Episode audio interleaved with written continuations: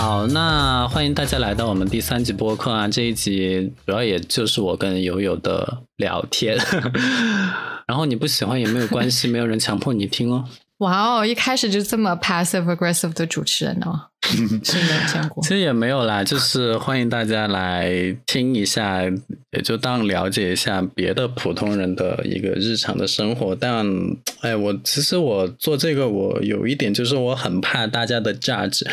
人家都说做自媒体你要有一个很强大的心脏，因为你的第一课就是面对网络上的负评。我对网络上的负评基本上是我不想看，就是我看了我会很难受。我觉得我们现在目前目前比较重要的是先要有评价这件事情，即使是负评 也好，先要有评价吧。就是你不是在就是媒体工作，呃，不是媒体工作，就你不是在跟媒体打交道嘛？就是 bad press。Is good press。可是我之前在的都是百年优质好品牌呀，就就有美誉度流传的那种感觉。是的，但是那是别人的品牌，我们现在是自己的品牌，还是一个没有品牌的小品牌。就是我，我其实也不是喜欢搞那种。碰瓷营销或者靠博出未来这样出道，你不觉得？你要碰谁？你要碰谁？你不觉得瑞幸出道的时候就是碰瓷星巴克吗？他说别人什么二选一，或者不让瑞幸用星巴克的原料商之类的。是的，因为为什么呢？因为星巴克本来就是在那个时候的一个竞争对手，所以他碰瓷他是正当的，而且他是一个本本地的。就是国内的一个品牌，你要去挑战一个在咖啡界有这么高的一个说声望吧，就是这么高的一个地位的一个国际性品牌，你不碰瓷碰什么呢？而且关键是星巴克一眼就看出来，他其实是在借星巴克来炒作，所以星巴克当时的声明也写的是，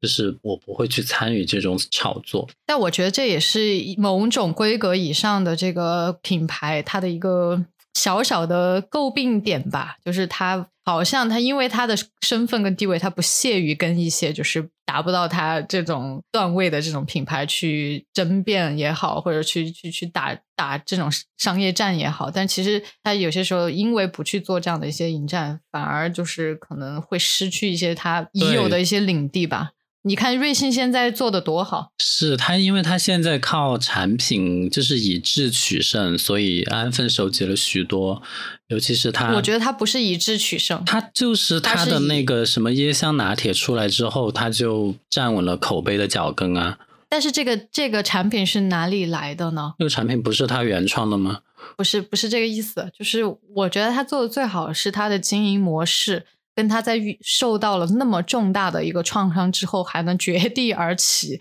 财务造假吗？对，就是我。但你知道，当时经历了那个事情之后，我们全部在想说啊，瑞幸要垮了，要死了，对，我也觉得薅一薅一波最后的一波羊毛吧。就当时大家全是这种心态。我我也是觉得他没有死活到现在，那就另外再说。但是当时他才出道的时候。的那种打法，我自己是很不喜欢的，就是类似于我知道现在很多国潮奶茶店也在碰瓷长沙那个叫什么品牌？茶颜悦色。对，碰瓷，我竟然忘记碰瓷茶颜悦色，我就很看不起。但是这个也是一种手法，所以我觉得不同的人经营着不同性格的公司。这个其实对，所以有的公司我也不是每一个路子我都对看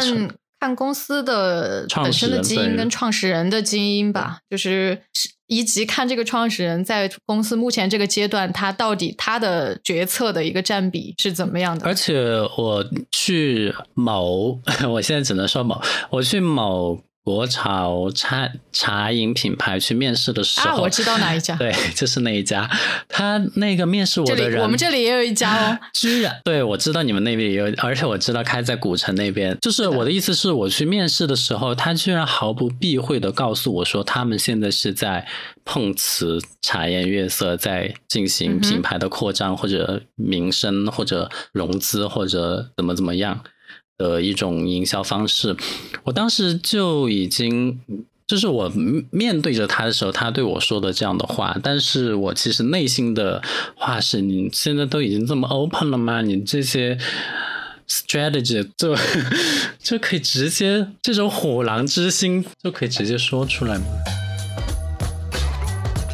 我我觉得你你你刚才说的像某这个茶饮品牌要碰瓷茶颜悦色这件事情，跟瑞瑞幸要碰瓷星巴克这个事情还是两种不同的性质吧。虽然可能在某种意义上都不是你我会选择的这种商场，对对对，呃，战场上面去选择的手段，但是它是完全不同的类型。嗯，像你刚刚说的那种茶饮品牌去碰瓷茶颜悦色这种的话，我觉得是现在目前可能整个。中国的一个商业社会里面比较诟病大家的呃各个大中小型企业的一种一种方向吧，就是说大家会赶风潮，但是他这样会明显的让人看不起啊，他没有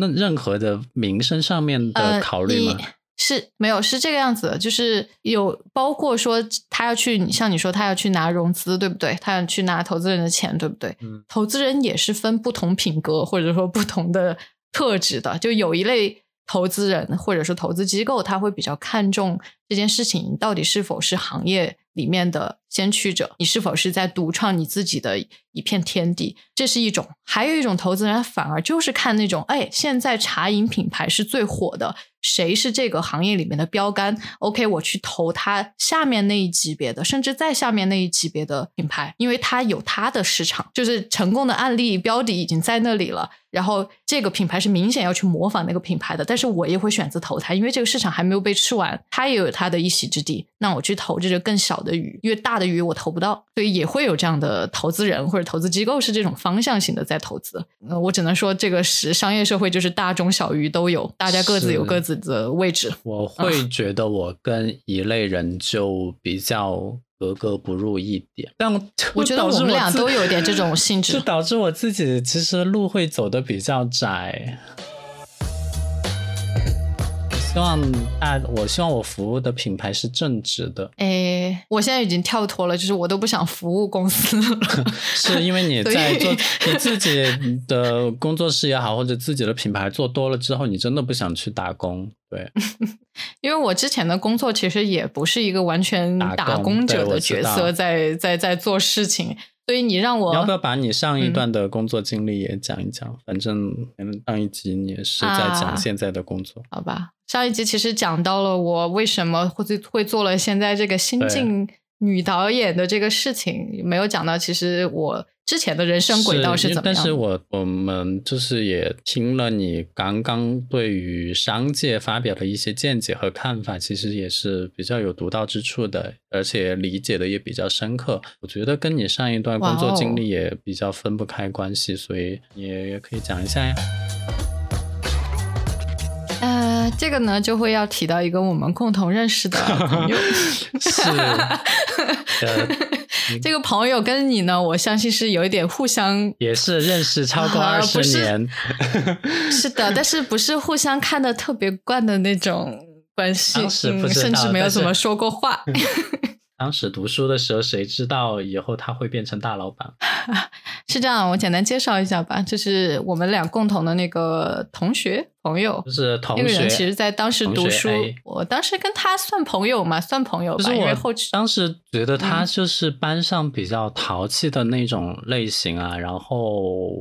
学习成绩肯定不是第一梯队的，然后比较淘气的，肯定有自己。聪明过人之处，但说实话，当时我没看出来。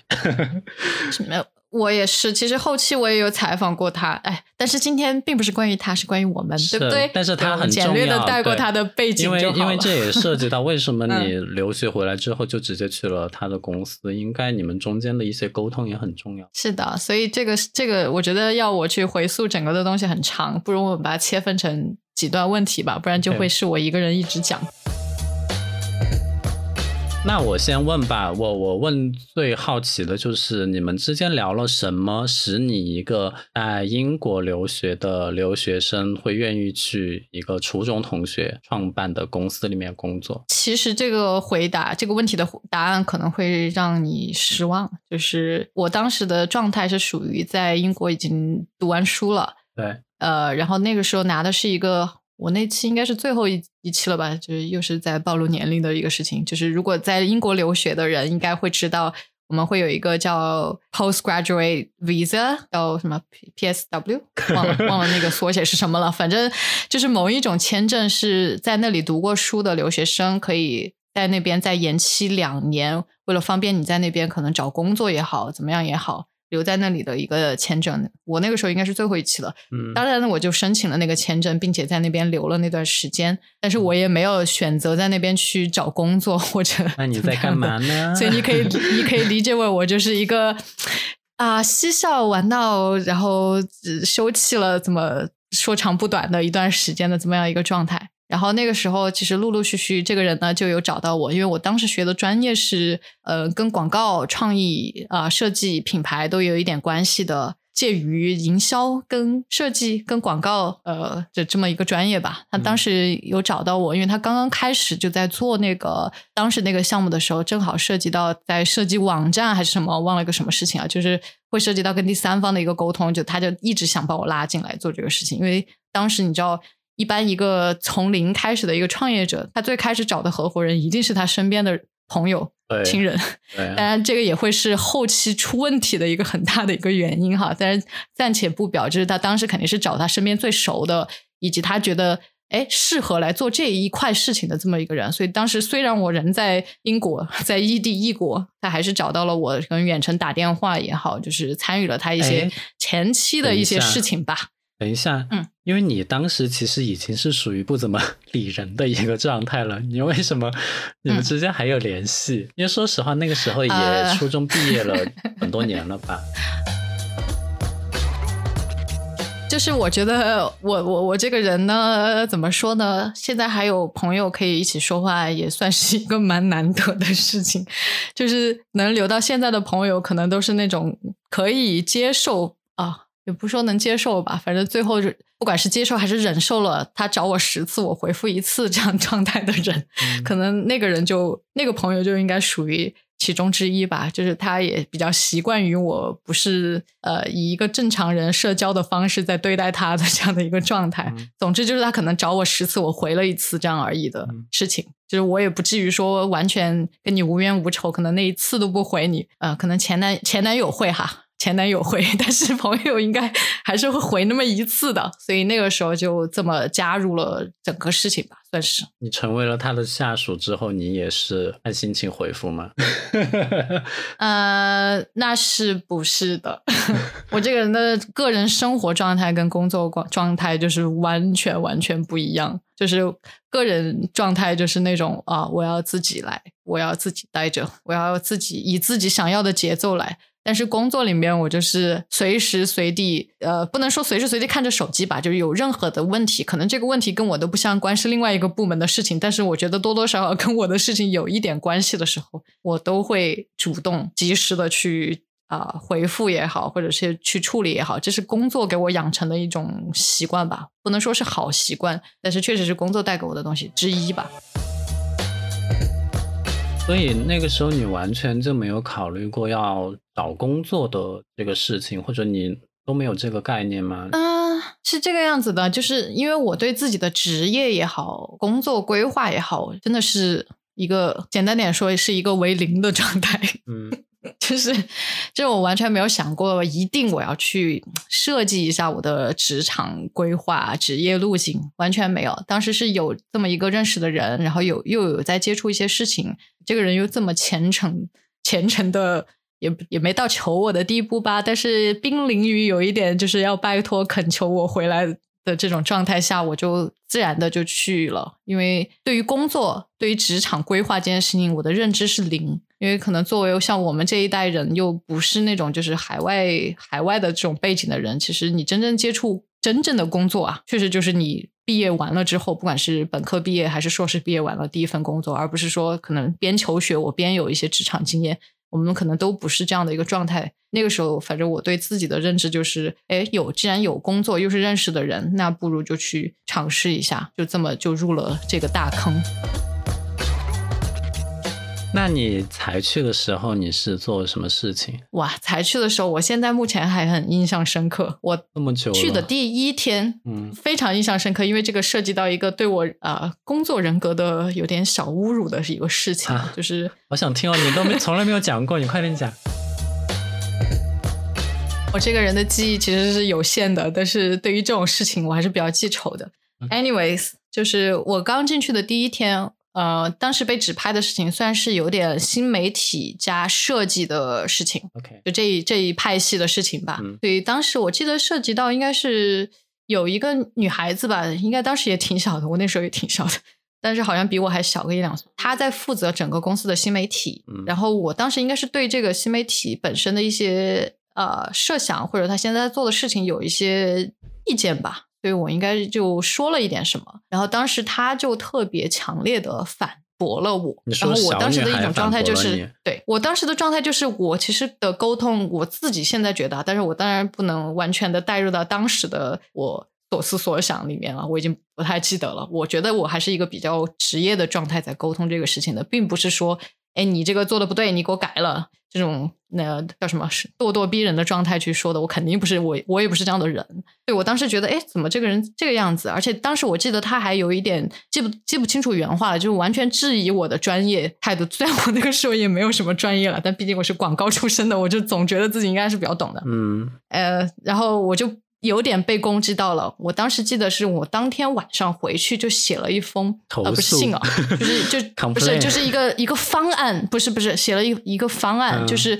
非常详细的去把我觉得有问题的地方，以及他好像当时攻击我的点还是什么，就是非常详细的写了一个回答或者说方案一类的东西。你第一天就可以写方案，对啊，就是无知者无畏嘛反正觉得自己觉得正义的事情、对的事情，就是那种会表达的人。我从来然后不知道第二天，就我从来不知道你职场上还有这种和人争斗的故事。好，你继续。有，然后第二天就当着老板，可能有一点 有点表吧，当着老板当着他，然后就把这个事情给一一就是讲了，就说哎，第一条是怎么怎么样，我觉得应该其实是这这样这样这样。类似这样的事情，然后当天就讲了这个事情，然后那个人就有点挂不住，不知道是被下不了台。不知道是因为我讲的太有理有据了，还是说有老板撑腰，我也不知道。但是我也不想去想这个问题了，然后就好像就接受了这件事情，然后也没有再以那种态度反驳我的态度来讲话了。但听上去好像是一个我在霸凌我，我有老板撑腰，然后我在霸霸凌职场他没有立刻辞个故事，但是真的不是，他没有立刻 辞职，没有没有没有没有。哦没有，因为我的态度永远不是那种，就是啊，我是谁谁谁，所以我有资格来说你没有我仗着你不是那种老。板的那种对对对，当然没有，啊这个是这个是我最最避忌的事情，就是我最不希望说哦，我是对对对对，就我绝对不会是仗着这个东西，或者是仗着我是谁来说你。我觉得我都是在说事情、说理、说道理，而不是在说人。我所以所以我觉得我的出发点是正义的，所以你应该要接受我的。这个我是相信的。嗯，而且嗯对。那我自己也了解到，就是你加入的那个公司，其实中间的主要产品或者经营模式也经历了一些转变。就大概的，你可以讲一下，为什么从最开始的嗯一个外送品牌，对吧，现在变成了供应链的专业服务商？呃，是这样的啊，就是整个我、感觉又在做跟梳理上一份工作相关的这个 事情嗯，对 briefing 的事情了。没有，就是整个这一段经历吧，我觉得是呃，中间项目或者说业务方向是换了几次，但是大的还是在餐饮的整个链条上面的。嗯包括你面对的面对的人群，呃，因为业务方式的变化可能会有一些变化，但是大的行业还是在餐饮这个里面的，所以我可能所有的认知或者说一些见解，或者说一些学到的一些经验教训，都是来自于这个行业的。呃，所以我回答你刚刚那个问题啊，就我们最开始做的是一个偏科技互联网型的这样的一个生意吧，就当时在 O to O 最盛行的时候，第一波的时候，其实就做了这个事情，但是这个不是归功于我啊，是归功于我们共同的那个朋友。我觉得我其实，在这一点上也挺佩服他的，就是我不是那种有创业者精神的人。你可以说我有，但是我没有那种靠一个人去把一个事情从零到一做起来的那种精神，我是需要有同伙的，就是我不能是那个在抢前面就是摇旗呐喊最主要的那个人。啊，我也不是我。觉得我是没有那我我没有没有那个精气神去做这件事情，所以我其实一直蛮佩服他，他可以就是一直独领这件事情，就是所以开始做了这个事情之后，当然由于一些哎，等一下，呃就 是嗯最开始的那个外送品牌，其实当时成都市场上，饿了么、美团应该都还没有，都没有对，都没有，是。呃，所以它的失败的原因也是正如你说的，就是在大的巨头面前，当他没有看到这个市场的时候，你可以就是有意有意识你的喘息之地，你在你这个垂直的领域里面去做一定的程度。但一旦他看到有这个市场，他那些所有的基础建设，他的所有的资源都在，并且是可以复用在这件事情的时候上面，嗯那就非常轻而易举的可以打掉你了，因为 但是你们是被打掉的在吗？还是发现没有利润可呃，以赚呃？其实不是，就是我们一开始的模式其实就是投融资的模式，就是它不算一门生意，它是 一直没有，就是每个月再去看 哦，我有多少的利润，其实一直是亏钱的，一直是在烧钱的一个状态。所以，其实在这里也比较感谢那些投资人啊，就是 因为赶上了这波就是 O to 融融投融资的这样的一波风潮，给了我们一笔钱，然后我们通过这笔钱了解了什么是商业。了解了什么是运营公司，嗯了解了什么团什么叫团队组织，嗯怎么样去呃跨城市去运营分公司跟嗯总公司的关系，这一套东西全是因为谢谢就是投资人的钱 给给我们交了这一大笔学费，然后我们学得了东西。那最后投资人钱没收回来也就算了。投资人是这个样子的，就是正正儿八经的投资机构，它不像个人投资。就个人投资，它对他每个投资项目，它都是要有预期，都是一定要他成功的。你不成功，你会觉得你欠了这个人什么东西。但是对于投资机构来说，它就是一，我举个例子，它一年啊，它所有的投资项目，它可能如果有几年历史的话，投所有的投资项目有一百个，它当中成一两个，我说的成是指到上市的阶段，道它它就全全盘赚回赚回来了呀。所以它并不是，它早就有这个风险预期，是不是所有项目要怪不成功的？得那个位置，你们公司在的位那个名字也很妙，就是一个被小小的一个。但其实，在那里也有上市公司啦，所以在那里也不是全部被是这种私企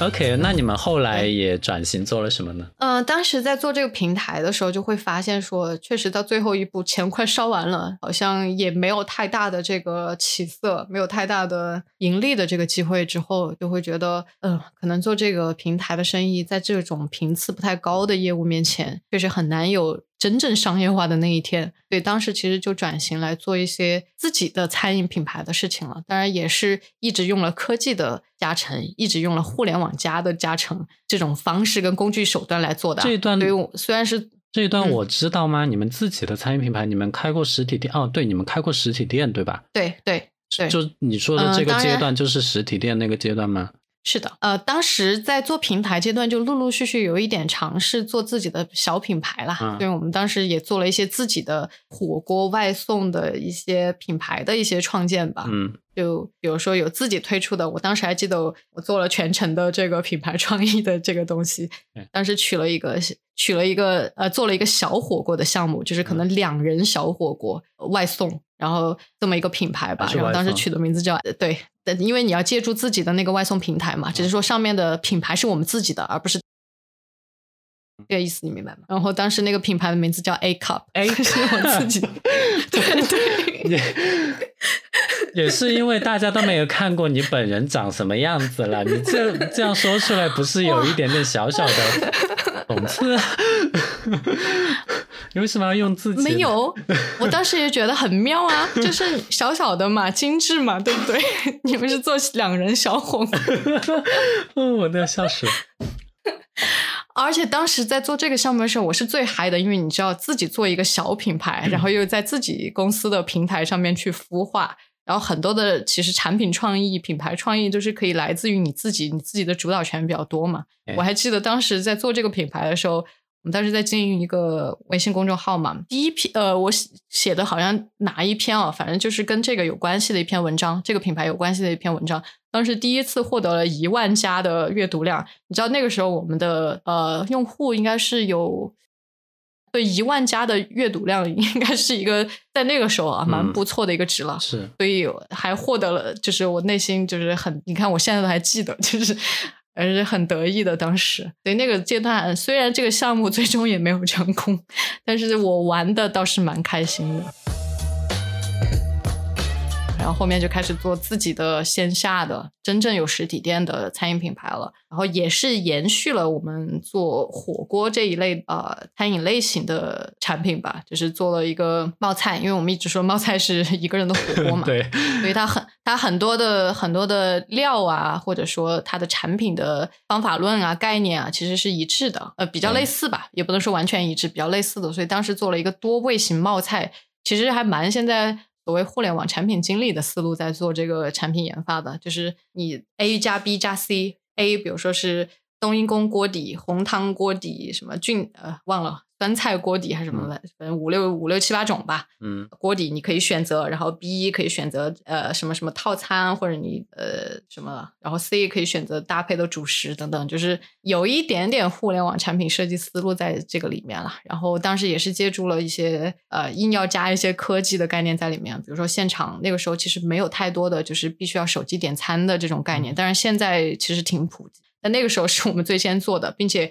还会有一个大的这个。呃，电视屏幕在店内，所以你点了餐之后，你还可以玩弹幕。那个时候其实想了很多这种乱七八糟的东西，呃，做一些科技互联网加成的一些事情吧。虽然是做了一个传统的线下的生意，但是走的是这种就是智能餐厅的这种概念，虽然也没多智能啊，只是一个线上点餐这样。但是当时因为做的人不多，所以还蛮新鲜有趣的。当然。这个模式没有跑，也是最终没有跑通的。我们后面其实也做了不少的复盘，觉得还是可能产品本身选型选错了吧。因为其实冒菜大家知道，它不像是一个就是特别就是普遍的这种便餐，因为它的单价其实是对于便餐来说是偏高的。因为你你看你吃一个套饭或者吃一个面。它的主食，它的它的米，我们当时其实是想要往便餐的方向去走的，但是发现这个毛利极低，嗯成本极高。因为刚刚像我说的套饭或者说面，它的主食是占大部分的，就一份里面可能百分之八十都是米都是面，这个成本是便宜很低的。它菜只有百分之二十，料只有百分之十，对。但是冒菜就完全反过来了。它的底料是占多少的？它里面的菜是占多少的？然后，然后你要不要饭还是另外一说。所以，以这种便餐的概念，在快餐的概念，在做冒菜这个领域的话，其实是做不通的。因为你一份，其实比如说你设置块钱，你的成本真的就块钱。这个对对于这是这个可能有点透露，就是做餐饮的这个呃基本毛利的事情啊。但是我现在简单说一下，就基本上如果你做一个快餐。你的毛利达不到百分之六十以上，你基本上就很难做下去了。要那么高的，对，算是是，对。所以其实你大概出去，我现在可能因为这份工作经历吧，得到的一个生活常识就是，我走出去，比如说吃一个东西，我大概能知道它的成本是多少，然后我就知道哦，算一下，哎，他有多少个服务员，他的经营成本有多高，他一个月，嗯，这个这家店能翻台几次一天。然后就大概能算出来它的有没有盈亏情况了，这 可能也是做这件事情得到的一些小常识、小知识。那你们后来是怎么就转变到幕后去做供应链了呢？啊，其实你说这个东西跟你规划个人的这个职业路径是一样的，也是一个是一样的，就是对，就是你可能一直有那个根，有那有那个影子，有那个基因在去做这件事情，但是你。没有一个契机去推动你，可能你也不会跳到那个那个上面。就我们我们其实也是这样的，就是刚好那个时候有这么老板那边吧，有这么一个机会，可能发现说，哎，有这么一个火锅类的产品，就火锅类的预制菜产品。预制预制菜其实是现在特别流行的一个概念嘛，但是我们当时看到的是，不是不是不是。就是呃，你理解为就是你在一个火锅店，你点到一份叫麻辣嫩牛肉的菜，嗯，你理解它这个菜其实是门店自己买牛肉，自己切配，自己码料，自己摆盘这么端上来的吧。但其实其实现在哇，我我感觉我又在透露这个行业的一些一些东西了。这个现在其实我也知道啊，所以我觉得不算。我觉得我知道的就不算秘密。呃，但是你也是人群当中的部分人呢。我相信现在还是有一些傻傻的，是呃，不能说人家傻了，就是 就是说有一些可能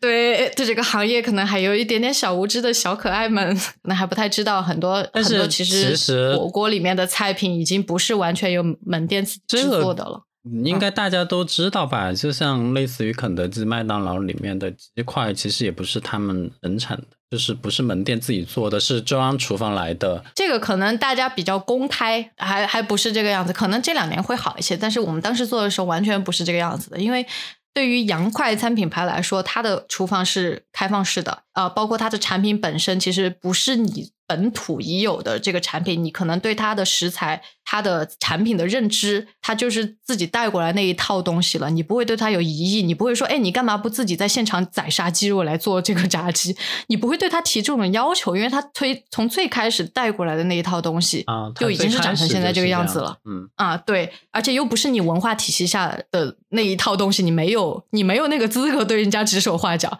但是火锅店不是，火锅店它其实是本土长出来的这个东西，然后从最开始门店就是自己买牛肉。买肉，然后呃回来自己切配，自己自己腌制的这样的一个东西，然后现在突然变成了好像是用冻肉、冷冻肉解冻做出来的东西。对，所以大呃大家会对这个冷冻肉这个东西，其实是一直是有一种迷思，就是觉得它不新鲜，对，它不好，我要吃新鲜的东西。但其实这个也是大家认知上的一种偏差或者谬误吧。我觉得这两年可能会相对。好一些了，就是在疫情的冲击下，可能大家对于这种冷冻食品或者对于新的这种啊食品的这种类型有一定认知了，因为呃这两年可能大量接触了一些超市里面的一些产品吧，然后自己也会团购一些东西，可能会对这些方面的认知会比较打开一点。但是当年我们做那个事情的时候，就即使我们以这种冻品的方式啊，当然是腌制好的卖给那个火锅店，它。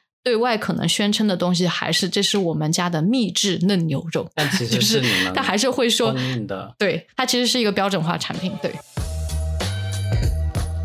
那你们相当于是一个中央厨房的概念？呃，中央厨房。跟工厂其实还是呃不太相同的两个东西。你可可以说最后提提供的这个产品可能是呃类似，但是它背后的逻辑是完全不一样的。首先，中央中央厨房它其实服务的面积我不太记得那个呃那个幅度了，但是它能服务的面积可能就是它的。我举个例子，比如说五十公里开外这样的一个辐射面积，它并不能够去达到说，哎，OK，我在成都本地，我是一个成都本地的品牌，但是我在山西有我的。分店，我可以由成都本地的中央厨房制作产品，然后送过去，这个是不行的，因为它没有那个产品资质。我以为这个是一个运输的问题，它同样是运输的问题，也是一个生产资质的问题。就是呃，类似于像你有些时候在餐厅里面会看到他自己卖一些自己的产品，嗯，但这种可能是 OK 的，嗯，他那个产品可能就是他自己厨房或者自己中央厨房出的东西，它上面是没有产品标号的，没有生产标号的，嗯，它其实是不能在一个，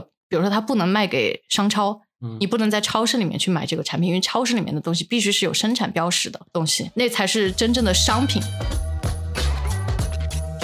所以，相当于你们最后从一个科技公司变成了有工厂的一个公司吗？你们有自己的工厂？对，就是从科技公司。互联网公司变成了一个很很传统的行业，就纳入到一个就是自己生产制造加销售的这么一个很传统的一个行业啊。但是我们都不是传统的人，所以做的事情看似传统，还是有不传统的地方。但这个要讲就比较比较多了，也不知道你感不感兴趣。最后的话，我想问一下，那你觉得这一段本身，因为你们也是想做一个新兴的科技改造餐饮的这样的一个公司，但是最后又回归最传统的供应链，这中间的一系列，你你是你是怎么看待这个？你们会把它认为是回归吗？还是这跟最开始的初衷比的话，中间的我理解是一样的，就是 exactly 是你刚刚总结的那句话，就是用。科技也好，互联网也好，或者说更高维度 的思维或者方法去改造一个传统行业。因为我们现在做的这个，我一直在说我们，我感觉我在代表这个 公司发言。不是，那我最后我觉得。应该可以给你这样的一个机会总结，就是你们对成都的火锅市场的贡献，大概你觉得占几成？大概百分之一吧。可是我知道很多知名的火锅品牌都有你们的产品哦。我虽然我可以不用说名字，但是我哎，你怎么知道？因为你给我讲的呀。啊，OK，我以为你的这个事情已经变成一个公开的知识了，不是哈？呃，是这个样子。我现在在。这个行业其实现在目前还算新兴行业，因为我们刚刚开始做的时候，甚至很多产品是我们首创的，就我们自己呃在这个行业里面首创的东西。OK，所以在那个时候是刚刚刚刚开始有这个概念，但是其实这个行业发展到非常后期、非常成熟，是对标日本跟美国，就是供应链产品这这一项啊，是其实在美国跟日本已经发展到非常后期了，所以呃，类似于我。上一期讲的影视行业，就是最终可能这个行业发展到比较后期的状态，就会是像现在的日本跟美国的这种状态，就是已经是非常成熟，基础设施已经搭建的非常好了。所以现我们刚刚开始做这个的时候，在中国可能近乎于零吧，就是。因为我们知道的供应链产品可能就是午餐肉、丸子，就可能这些东西会比较多一些。但是像这种肉类的东西，呃，在这个行业里面，其实那个时候基本上是基本上是为零，可能零星有一两家就完全没成气候。但是做到今天，可能五年之后了，已经大大小小在做了，包括你可能知道的美好、新希望啊。他们的标志产品之前是什么？现在我告诉你，什么是小酥肉？就他今年已经呃，去年做到一个十呃，今年的目标是做到一个十几亿全国十几亿的这样的一个规模，就这一款产品，对，它已经完全是迈入了，就是我们现在正在呃，有点大家逐步在进入这个呃竞争比较激烈的的赛道，就是大大小小的玩玩家都在进入这个赛道的阶段了。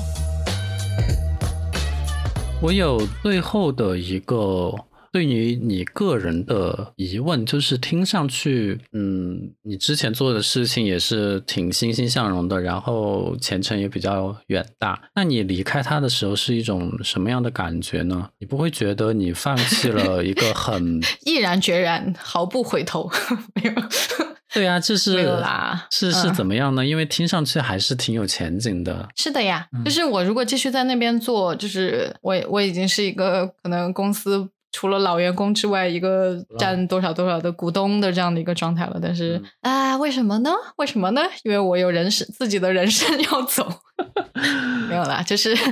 就是第一，我觉得。啊，本身就是要切，我就是一个喜欢切换自己人生轨道的，去体验不同人生的这么一个人。因为我觉得我们只有一生，如果一直在一个轨道上面往前走的话，你其实很难去体验到啊不同的人生体验带给你的不同的感受吧。听上去有点有点废话，但是 这确实是我我我确实是这么想的，就是我希希望我的人生可以有多种不同的体验。然后第二就是刚好有了这么一个契机吧。那这个契机的话，我觉得要讲的话，可能要用。另外两集的时间去讲，所以现在先暂时不说。就是刚好生活上面遇到这么一个契机，可以去切换人生的轨道，我就毅然决然的做了这么一个选择。嗯，然后又是第三，又是一个上期我提到的，就是是我一个这么从小有有有兴趣、有热情去做的一件事情。没有有这么好的一个机会，嗯，是的。